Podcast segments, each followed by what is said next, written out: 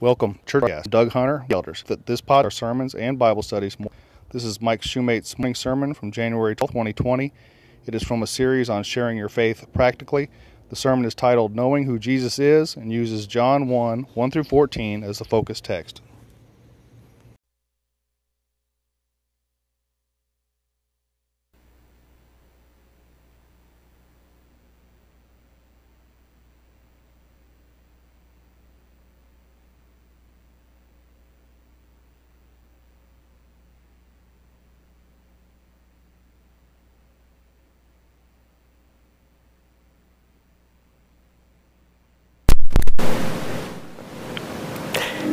For the uh, last two weeks, because of the new year, we've been talking about how people change. We looked at Jesus and the woman at the well. And how she went from being a woman who had been married five times and now had a live in lover to somebody that was out proclaiming, You got to hear this guy.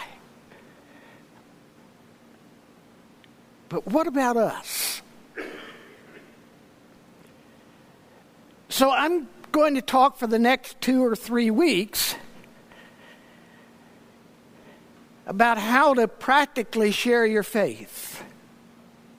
What are the practical things we need to do? What are the, the very practical things that each one of us should be working on if we're going to share our faith. The year is 1977. And Ronald Reagan, who was president then, looked to George Shultz to be the Secretary of State. George Shultz had been a prominent Republican in, in so many different ways.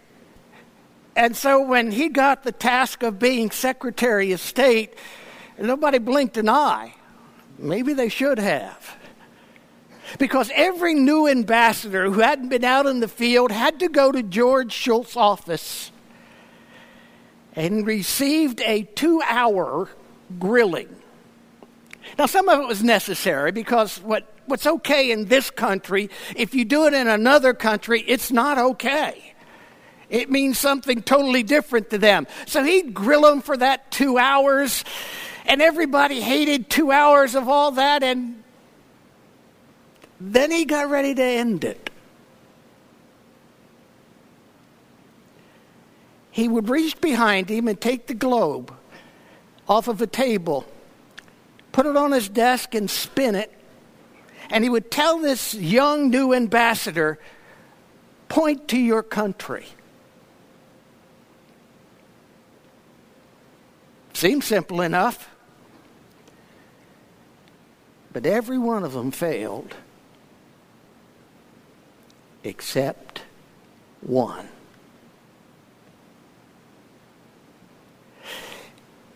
His name was Mike Mansfield. And just as prominent as George Shultz was in the Republic Party, Mike Mansfield was in the Democratic Party. He had been in Congress and served there, he'd been in the Senate, and he retired, and Ronald Reagan called him and said, I want you to be the new ambassador to Japan. Mike Mansfield had never been an ambassador, so he headed out. He had heard about the, the two hour grilling, and sure enough, it was a two hour grilling.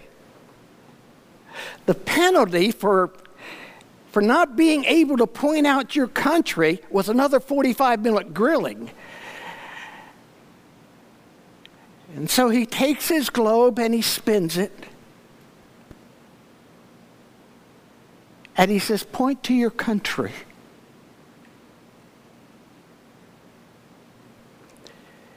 Mike Mansfield turned it just a bit and pointed to the United States and gave George Shultz a 15 minute lecture about why that would always be his country. It so impressed George Shultz that when he was asked to do public speaking somewhere, he would talk about what Mike Mansfield had told him about his allegiance to the United States of America.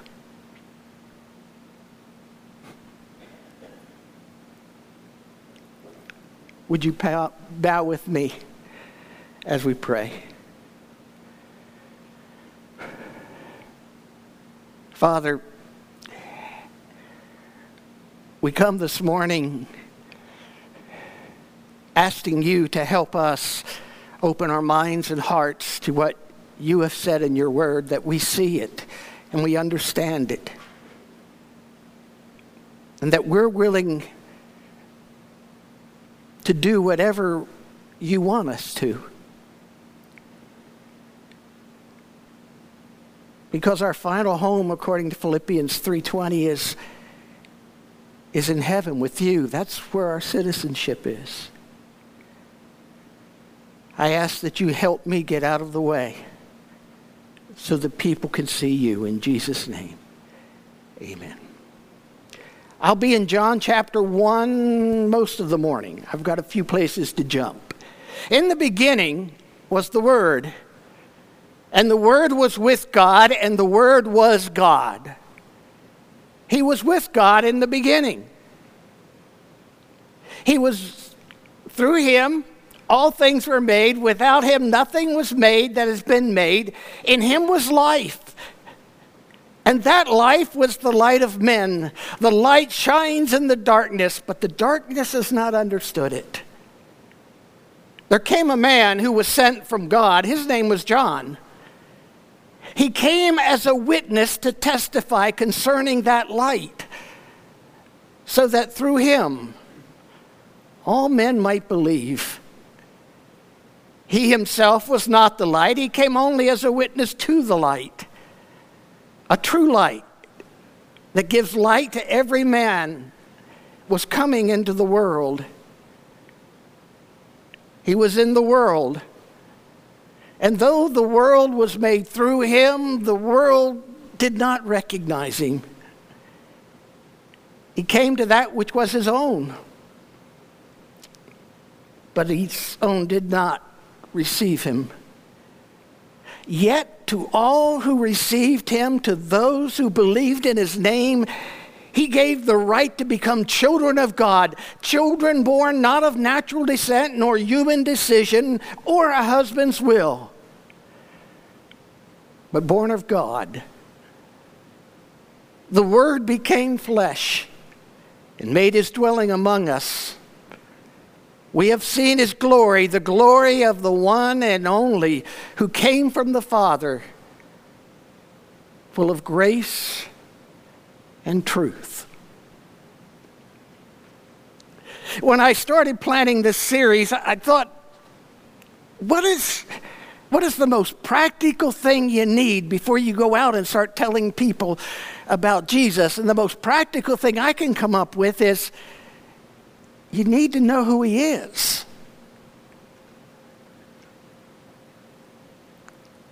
Now, for some of you, you hear this and it's okay.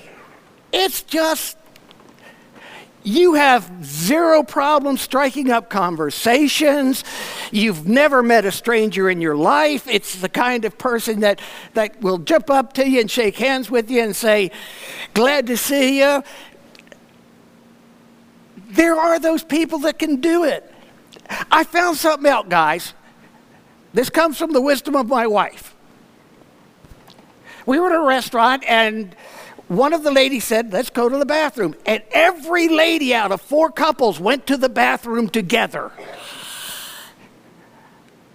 So that struck up my conscience a little bit. And I said, Why do you all go to the bathroom together? And Sue says, We talk. They, they want to talk so bad and communicate so bad that, they have to go, and I call it the herd. They get the herd up to go to the bathroom together. And they come out together. And that is foreign to men. Uh, she asked me what we do. We said, we, I do what we went in, I went in there to do, and then I get out. But you don't even make eye contact. But it would be the women here who just like to talk to people. And some of you sit back and say, I don't have any trouble. I can talk to anybody, anytime, any place. Boy, you are blessed if you have that. But there are some of us. We would rather hide under the table than talk to somebody we don't know real well. And sometimes we would like to hide under the table to people we do know very well. So, how do you get those people on the same length? John helps us a whole lot. In the beginning, stop there. Literally, this is written in a tense in the original language. The New Testament was written in Greek. And so it, it has tenses that take special meaning on words. And this beginning is written in a tense that is saying, in a beginning, which really had no beginning. That it just always was.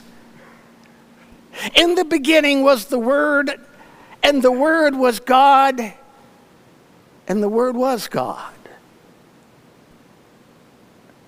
He uses the idea of word because there's a group of people going around named the, the Gnostics who really believe heavily in philosophy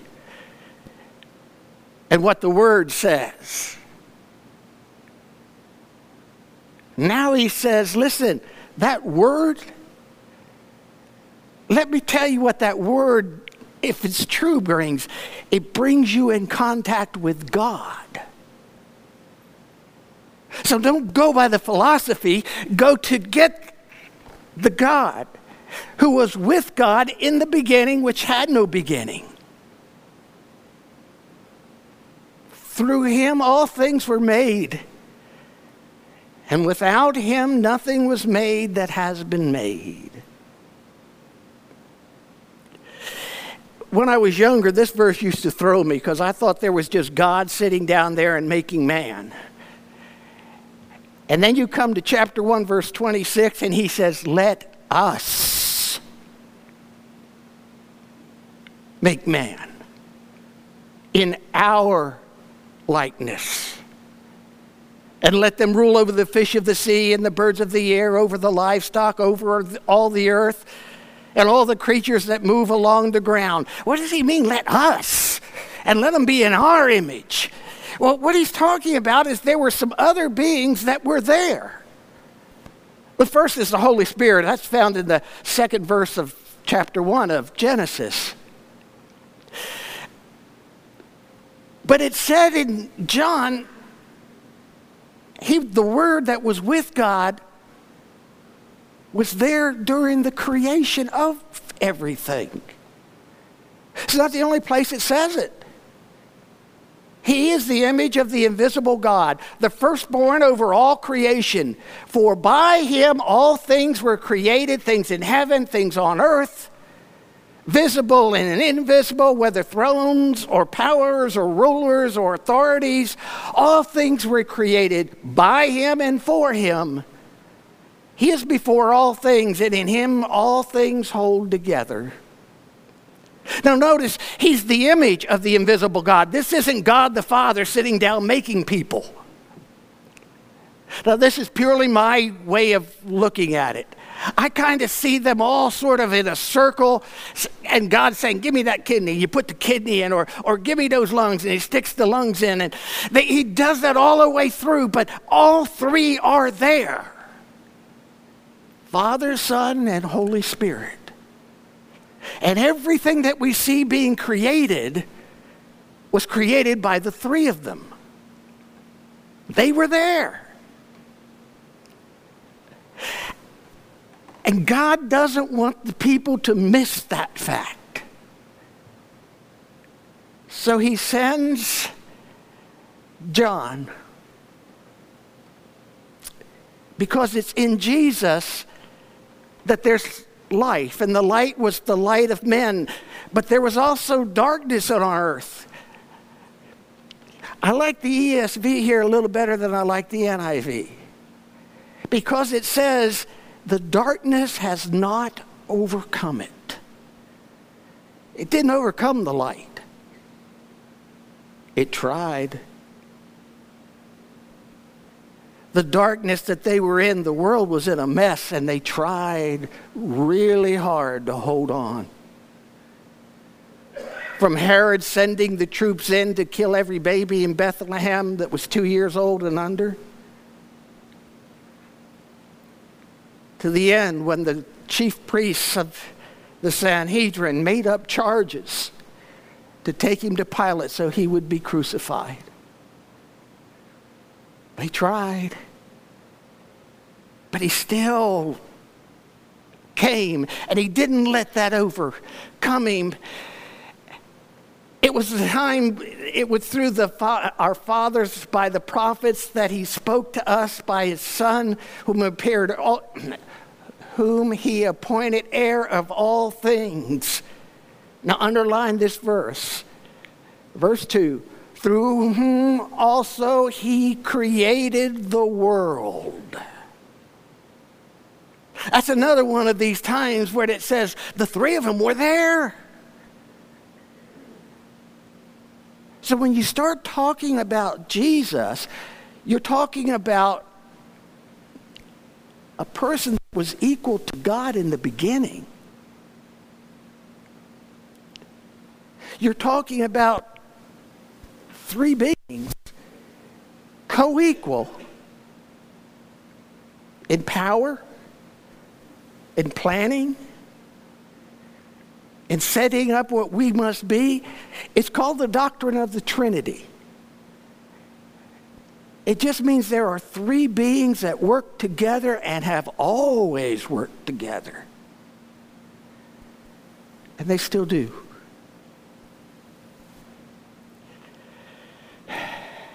There came this man who was sent from God. His name was John. This is John the Baptist. He came as a witness to testify concerning the light, so that through him all men might believe. He himself was not the light, he came only as a witness to the light. The true light that gives light to every man who is coming into the world. The world before Jesus was a tough place to be. Things like justice, it wasn't known in a lot of nations. Things like caring or somebody standing up and trying to look for the rights of others, that didn't happen. But Jesus comes, and when Jesus comes, it's John who points him out. He calls him the Lamb of God that will take the sins away from the earth. You could use the word darkness for sins and it works. Jesus came to correct that vision of life that we were living. We were going downhill fast, and Jesus comes to turn us around.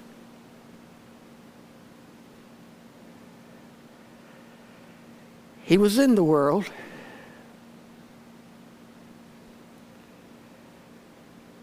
The world was made through him. The world did not recognize him. He came to his own. And his own did not receive him.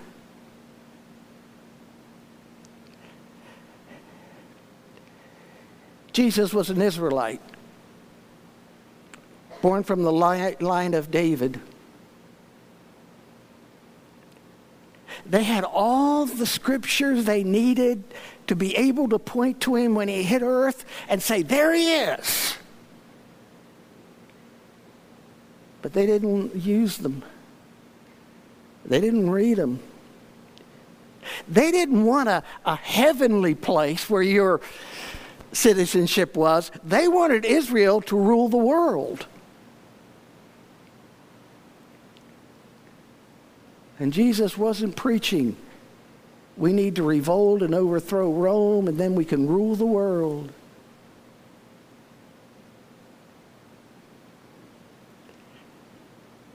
the world didn't accept him either, even though he made the world. It had gone so far the other way.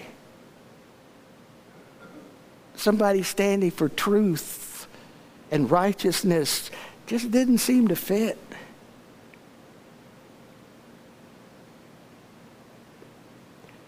Yet there were some who received him and believed in his name, and he gave them the right to become children of God. Children born not of natural scent nor human decision or husband's will, but born of God. This is a spiritual thing that happens. People born of God have God living on the side of them. And if He's in the, inside of you, He changes you into a new person.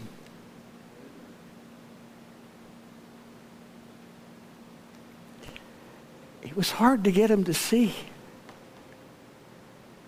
And only a small segment did see while he was here.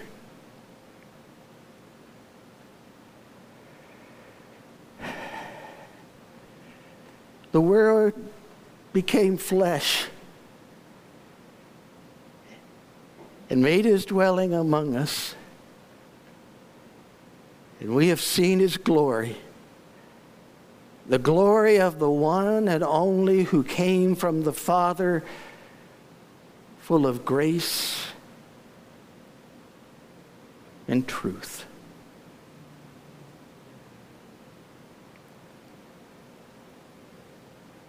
the being that had all the power to make our world, became flesh and lived with all the limitations that we have.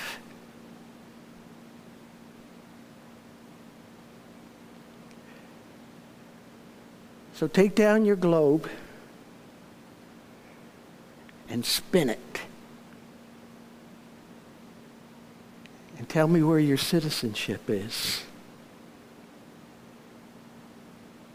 For us, God says it's in heaven. And we need to be talking about where we're going and how to get there.